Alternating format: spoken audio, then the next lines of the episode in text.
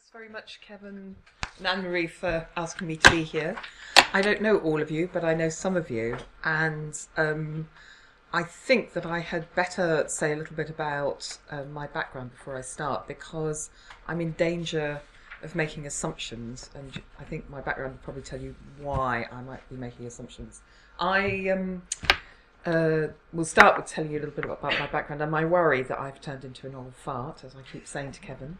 Um, but I, I, what I want to try and do is to take advantage of uh, my position, not only to look backwards, but but to think about what's going on now and what could, where spaces are for adult education. Um, before I do that, then I'd better get to grips with the technology. Uh, there we go. From the beginning. Okay, come on. Good. Great. So, um, my background is this is embarrassing. I taught my first adult education class at the University of Leicester in 1978. So, uh, next year will be my 40th anniversary as an adult educator. I was a very, very, very young postgraduate student, and um, postgraduates um, in psychology, which was the discipline I was in, were invited to earn a bit of money on the side. And my first class was in a school um, in West uh, Leicester, um, and we all. I mean, the school, it was it was a high school, so we weren't on little seats. Although I have taught on little seats as well. Um, and the class was interested in psychology, and I was co-teaching with a colleague who was taking a PhD and working in um, Leicester Prison as a prison officer. So we were quite an interesting combination. Me, kind of rabid feminist, 22, and him, um, a prison officer. And I, it was absolutely enticing and thrilling, and I thought it was really fantastic because I was also teaching undergraduates at the time, um, running um, uh, experiments and things like that with them, which I found rather boring. Anyway, I was fortunate enough to get a job in the Department of Adult Education and Extramural Studies at the University of Leeds in 1980.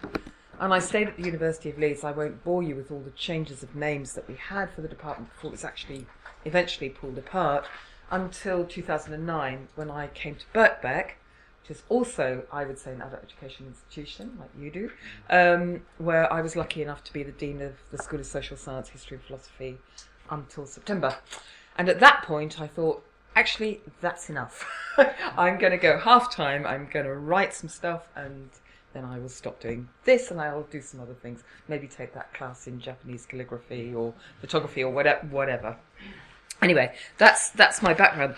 And the problem for me is that to speak about adult education is to speak about myself, it's to speak about things that I am completely and totally enmeshed in and passionate about. And I find it really difficult therefore to get any distance on it and to treat this as a as an academic occasion. And I really really struggled with this. But what I want to try and do is to say a little tiny bit about the history but to focus quite a lot on where some of the the sort of adult education has disappeared to and then to say something about where I think there is a space for us and uh, quite an important space in my view. Okay. So um, if we think about the late 19th, early 20th century purposes of adult education, then think about late 20th century purposes, and then think about purposes and forms now in 2017. That's the kind of structure I'm trying to use. But there's a caveat that I want to introduce from my colleague, um, Malcolm Chase. One of the problems I have, by the way, is that huge number of the people who write who have written about adult education have been through the department. So they all feel like my mates, my chums. Um, and if they haven't been through the department, then they've railed against the department in some way or another. You know, um, the department was, was, an important place alongside others uh, in the history of adult education for a long, long time. But Malcolm Chase says about histories of adult education, historians of adult education have been primarily concerned with the verification of a tradition constructed from preferred histories arising out of contemporary provision, such an approach is shot through with conceptual ambiguities and problems. Um, and he goes on to say, you know, let's get away from talking about the institutions of adult education in its canonical forms, the Mechanics Institutes, the Extension Movement, the WEA, and we need to be thinking about the formative and transformative processes not conventionally accorded the title of education, but which can be seen as extending and enhancing learning. And I think that's really important because institutions of adult education were often places um, in the 19th and 20th centuries and into the 21st century, which were not only about the institution, they were about all sorts of things that were going on around the edges normally um, squirreling away resources from the institution to put them somewhere else to do things which the institution would not have been very pleased about if it had known. Anyway, um, I think I think that's one important thing to think about. I think the other one, which I found um, in so this is 1887's Science supplement about the university extension movement at Cambridge.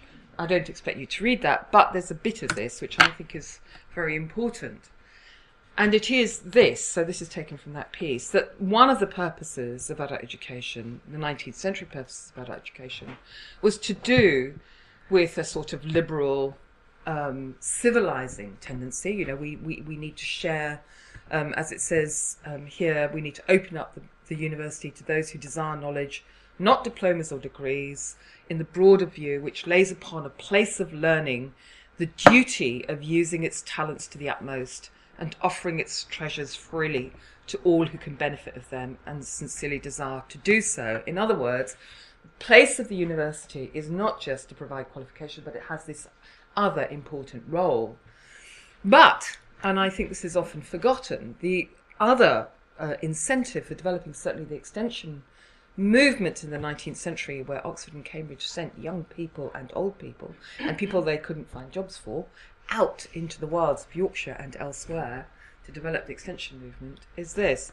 This is from that 1887 science piece. No more efficient means can be found of connecting the old English universities, which have too often been considered as hotbeds of clericalism and Toryism, with the growing life of the nation, especially in the most democratic districts. So this is really an argument that the extension movement was intended um, to, if you like, as a bit of PR for the institutions to change to to change the way in which the institutions were thought of, to change their relationship with with the public. I'm going to come back to that point right at the end because I think that is very very important, and I think the same thing is happening now in a different guise, but it's the same. And I think that's where our chance is. So, um, another purpose um, was of the education of the working class. Um, Roger Fieldhouse says in his um, History of Adult Education um, to educate the working class, conform happily to their allotted roles in society to produce a more efficient workforce, to alleviate the alienating effect of industrialization 19th century um, perspective on adult education from some quarters. Of course, even this was um, controversial to say the least. I've taken this quote because I just think it's too good not to use um, from a 19, from the 1919 report of, of the Adult Education Committee of the Ministry of, of Reconstruction, which quotes somebody. Suppose, argued a country gentleman, that some friend of humanity were to attempt to improve the condition of the beasts of the field, to teach the horse his power and the cow her value. Would he be that tractable and useful animal he is? Would she be so profuse of her treasures to the helpless infant? Could there be anything more impolitic? And I think that that controversy, and I, I think there are still aspects of that which pervade um, our discussions in the UK. But nobody would ever say that. But I think it's there, this idea about people in their place and people being um, educated for their purpose, for, for their station in life. I mean, I suspect you agree. But it's interesting how uncoded it was there. And of course, the third set of, of, of purposes, absolutely critical, um, in the setting up of my own organisation, I would say there were a combination of values. One of so Birkbeck, I'm talking about one of which was this idea of um, educating the worker to do the, the worker's job better and to expand the notion of work, but the other often not quoted by my institution is from a guy called um, Hodgskin. Hodgskin was one of the one of the people who tried to convince George Birkbeck to come and help be the um, official front of um, this new institution. And this is from Hodgskin um, in 1825. As the labourers acquire knowledge, the foundations of the social edifice will be dug up from the deep beds into which they were laid in times past. They will be curiously handled and closely examined, and they will not be restored unless they were originally laid in justice, and unless justice commands their preservation. So I think we would recognise that as critical social purpose engagement, in thinking about potentially social and political change. So, of course, there was opposition, opposition to these views. Um, a very famous uh, quote, which my institution often uses, uh, from also 1825. A scheme more completely adapted for the destruction of this empire could not have been invented by the author of evil himself. Sorry, uh, than that which the depraved ambition of some men, the vanity of others, and the supineness of a third and more important class has so nearly perfected. So again, huge resistance to, to what was going on. Quite right from this point of view, because actually it was about the destruction of this empire. I mean, that, that Hodgskin certainly had that in mind. So those three different kinds of purposes, I suppose you might call it a liberal purpose, a vocational purpose, and a social change purpose. I think if we unpack the history of adult education through the 20th century, we see those running alongside each other, overlapping with each other to greater and lesser extent. But the public face of adult education was certainly not about social change and social purpose. The public face was about liberal adult education. The extension movements in universities, later when the government funded what were called responsible bodies, in other words, they set aside money specially for adult education, which had nothing to do with university funding. Um, the responsible body status was given to, I think, 25 or 26 universities. Um, and those universities had a big region, they were supposed to deliver adult education to people in those regions. In terms of their quality, they weren't accountable to the university, they were inspected by um, Her Majesty's Inspectorate, so a completely different regime. Certainly, that was how it was when I came into my job. And it allowed for a certain kind of, um, on the one hand, uh, university fee- universities feeling that they were accountable to their communities through this this kind of process, this extramural work, as many many departments were called, and on the other hand, for some, it allowed um, uh, departments of adult education, extramural studies, to do things without the university knowing about them. So um, important writers like E.P. Thompson, Richard Hoggart, um, and many more that I could name in the 50s were developing their ideas through their adult education classes, through the process of adult education. But on the surface of it, that wasn't part of what was going on. Through the, I, I would say very quickly, um, uh, through trying to think about how to speak about adult education, I think it's really important to acknowledge, therefore, upfront, um, that I can't because it was many, many, many things. I took a list just, just, just of stuff that was going on in my, in my department in the eighties. Um, my um, again previous colleague Richard Taylor talks about university adult education being complex and contested. Complex doesn't begin to describe it. So this is a list of the stuff that was going on in my department. Extramural courses, um, and empires, in other words, funded by these responsible bodies, joint provision with all sorts of people, access and new opportunities for women programs, community based programs. We had the nerve to call it pioneer work for disadvantaged adults, trade union education, continuing vocational education, part time degree development, certificates, and other university equivalent qualifications, and on and on and on. So, to talk about university adult education is quite difficult there was no discourse of widening participation, but there was this kind of um, possibility of a different kind of education which involved adults.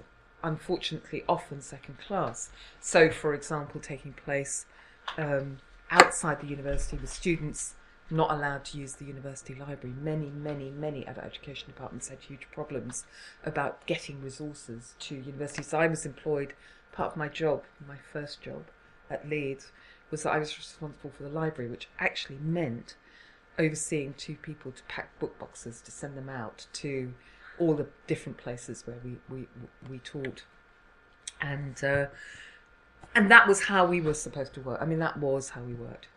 But of course, labeling these different strands of adult education, saying, okay, there there are all these different um, bits, they overlapped in many many different kinds of ways, and I. I found this because I really, really like this. This was a project that I was involved in in 1986. So I'm very proud of that. Uh, 86, 87, called New Technology for Women. So I think that was pretty much the start of the personal computer time, and we decided that we were going to set up some programs for women. And so, I mean, uh, this was our marketing uh, material and it says you don't need any qualifications to join the courses. Come and find out how new technology could affect employment for women. Learn some basic computer skills. There's a crash.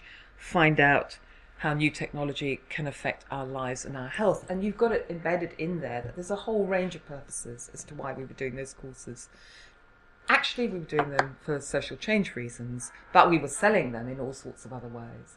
And I think that was often the case with things what what I might call some of the some of the activities which looked on the surface to be pretty um, pretty vocational. I mean, of course, there was a lot of work going on which wasn't like that, but I think I think it's difficult for us to understand the extent to which we have to look bit beyond the surface of what things were called and how they were described to understand some of the processes of change. Of course, what happened in the early 90s was that um, uh, adult education was mainstreamed, and I can say much more about that, but I think others have written very, very eloquently about that process. In other words, the responsible body status was taken away, funding was rolled up for universities, and it became universities' decisions as to whether or not they ran adult education. And the long series of changes, which again I could go into, um, but it's it's too painful and boring. But involving things like eff- effective student hours and all sorts of other notions happened, and gradually universities, as they were mainstreaming uh, university adult education, began to say, especially as they started to think about their own education in a slightly different way, perhaps became more um, progressive in who they might consider taking their courses, university, and, and they started to expand very quickly. Plus, the university sector itself expanded very quickly when um, what had been polytechnics became universities and they had a different student makeup. All of that, I think, began to foreshadow the point at which universities would begin to say, well, why do we need these special departments doing these rather wacky things with with people who are frankly an embarrassment and a nuisance sometimes you know, when they get involved with the trade unions and they do all sorts of, you know, things that are not not how we think academics should behave. And I think the development of the discourse of widening participation, whilst many of us welcomed it hugely, um, was was I think part of one of the problems for us that we moved from a discussion about widening provision widening provision is the idea that what goes on in universities needs to change fundamentally to widening participation, which is that the people who go to university, we need to expand the institution, and, and it's about individuals rather than about the institution. God, that is so, um, how should I put it, uh, bland and, and doesn't begin to describe the complexity of it, but anyway, it's our view. And of course, there were many people who contested that. Uh, Jane Thompson's book, Stretching the Academy, is very critical about some of the discourse of, of widening in, uh, participation. So we move until um, uh, 2005, 2007, um, when uh, the Labour government um, uh, put the final nail in the coffin for adult education and said that um, anybody who had a qualification and was studying for another qualification at the same level would not be funded um, by um, central funds. The ELQ rule. My own um, college, Birkbeck, I mean, it did me a favour because I got a job out, out of it because we restructured, but Birkbeck lost 38% of its funding in one, one fell swoop. Now, you could argue that this is right, that, that absolute, this is absolutely right, that um, if you have limited resources, and people have made this argument many, many times, if you have limited resources, then you need to use those resources to um, support people who haven't already had a chance at higher education. But of course, many of you will, like me, make all kinds of other arguments about the nature of education and the idea that somehow um, it's always about um, uh, something that happens early on in your life and then that's it. You never change your mind. You never need any further education. And also, it meant that the spaces which um, adult education departments had carved out for themselves, the spaces on the edges of doing more radical, more uh, social purpose work, um, were were either exposed altogether or um, just funding. That, I mean, you know, funding was often used in ways that were not obvious, and uh, those all of those kind of possibilities began to close down. So, a whole load of other things happened as well. We tend to think about the universities as places which do these things in a vacuum. But for me, if I think about adult education today, then I have to think about what else is going on where some of the people who would have done Japanese calligraphy or come and take in a class in French, what would they be doing? And I think I, we can think about them in a number of ways. How long have I got? About one minute? okay. Okay. Um, so I'm going to just put some slides up. I want to just throw, throw one thing up before I do that, and that is that universities themselves have started to think very hard about where they stand. I, I like this from the Higher, um, which was as a result of the Brexit vote. This, is, this was very soon after the vote. Brexit vote prompts academic soul searching over Gulf with public. And you know, I, adult educators have been around for a long time would say, well, what did you expect? You stop talking to people, you stop engaging with people, you're out of touch with them. And you, you've done that deliberately. You, clo- you closed down the adult education department. But actually, it's not very helpful. So I think there's a view of adult education around the place, um, and lots and lots of people thinking about it and doing it, which is as a kind of one-off. You know that it's about knowledge sharing, it's about information, entertainment, self-development, problem solving, political, maybe thought-provoking, or whatever. And some examples which I just pulled off the website. These are very London-based, but they will you will have equivalents in your own cities.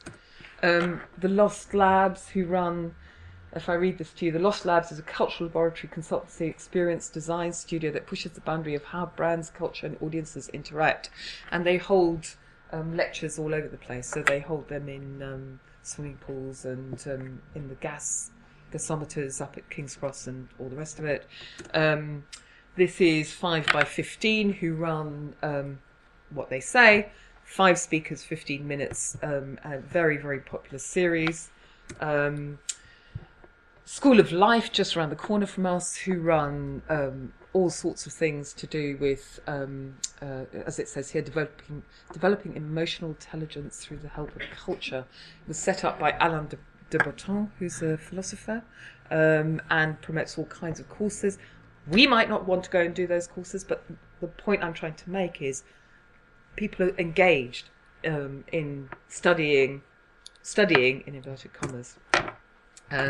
Google does its own thing, TED Talks do their own thing, and so on. So there's one version which is of adult education as a form of consumption, um, of information, entertainment, and so on and so forth. I'm not being critical of that, just saying we need to remember that that has blossomed, and there are many entrepreneurs who are working These are not, none of these are publicly funded. They're people who think this is important and who are working to make it happen.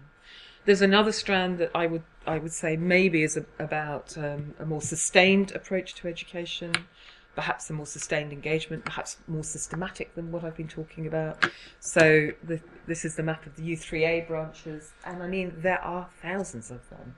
Um, the the ones in circles are where there's more than one branch. Oh, you can't actually see the numbers, but there are hundreds and hundreds and hundreds of branches. We can be critical of the U3A, but I don't think we should ignore it, and I don't think we should ignore the fact that it emerged exactly at the time as extramural departments were being closed down. Um, reading groups, which I think are a most extraordinary phenomenon. How many? How many of you are in a reading group? Hands up. Yeah, that's my point. Um, so reading groups, there are hundreds and hundreds and hundreds and hundreds of reading groups nationally, um, thousands of reading groups probably. Um, that I think uh, we underestimate why they exist, what, what their purpose is. Um, this is a slide from um, something called Zooniverse, which is um, citizen science engagement and citizen science as in a systematic way that people can contribute to not only counting birds but counting stars or um, tracking weather or whatever whatever their interests are. Many, many, many varieties of um, things. I mean, I mention this late because it's the obvious one, but of course, there's all the online courses. Um, and then, where is adult education as social and transformative activity? It's there on the margins, in the spaces in between, in the sometimes explicitly, sometimes not so explicitly. This is um, the uh, reading group. This is a reading group, the London Feminist Book Group and Social Club. Gosh, fantastic, um, which has 1,084 members, I think. Um, as an example, this is something called the How to Academy, which um, runs all sorts of things in London, but um, uh, this is happening in May. President Trump 100 years debate. So again, people be taking critical, thoughtful perspectives. Um, the Guardian, there's a long story about the Guardian and what it's trying to do, but anyway, it's to a limited extent, engaging critically in a format which is not actually that different from adult education. Um, Mumsnet, a sustained discussion here about Trump, uh, which goes on for pages and pages and pages, and people's engagement, active engagement in these kinds of arguments, and so on. The point of doing this is not to say that they're equivalent to university adult education, they serve the same purpose, but I think we make a mistake if we think that there aren't opportunities and forms of near education or education um, which overlap with many of the social um, the arguments for social purpose. Of course, only certain kinds of people have the opportunity to do this. Many, many, many of them you have to pay, and you have to pay reasonable sums of money. So there is, it seems to me, an argument that university adult education also vanished because some of it was being overtaken by other other activities. It was being replaced by other sorts of activities, and I think that's sad. Sorry, I'm going to finish now.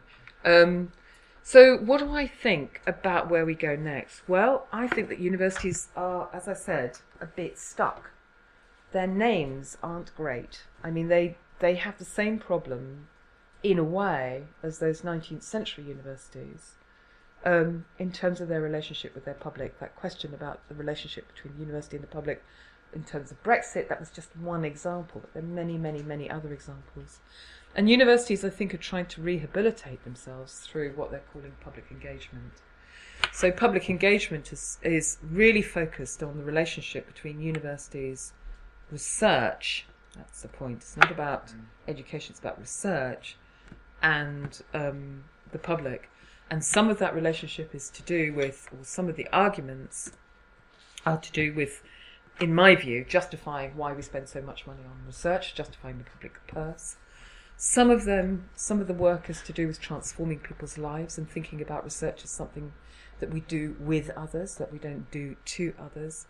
And some of it is about a critical engagement with, with knowledge, with making knowledge and arguing about whose knowledge and how we, how we create that, that knowledge. So it's, again, like adult education, not necessarily with a social purpose, but nevertheless with an opportunity to do some things uh, which we don't normally find. I'm almost finished. So, Wellcome is explicit about its um, brief for researchers.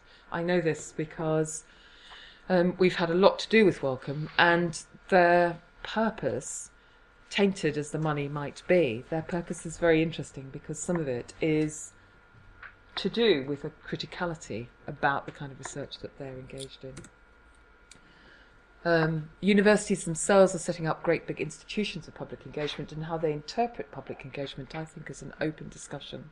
Some interpret it in a pretty narrow sense, but I think this is a space in which adult educators could actually open um, the discussion. Um, these are some examples of uh, critical of um, public engagement in my own university. This is a project by one of my colleagues called Queer Beyond London. Um, which I, I chose this because the New Penny is um, a gay pub in Leeds, and which I know very well. Um, so um, there are all sorts of possibilities for a different kind of adult education to happen. I think um, this is another example from um, colleague of mine, uh, uh, Melissa Butcher, who's doing a project in Hackney, working with um, the project is called Hackney as Home, and it's actually a project which is to do with changing the social relationships and the political relationships in Hackney. So, I've bunged some references on the end, but that list could be about 15 times as long, and um, uh, there is tons and tons to read about, but that's, that's how I see it. Okay. Thank you very much.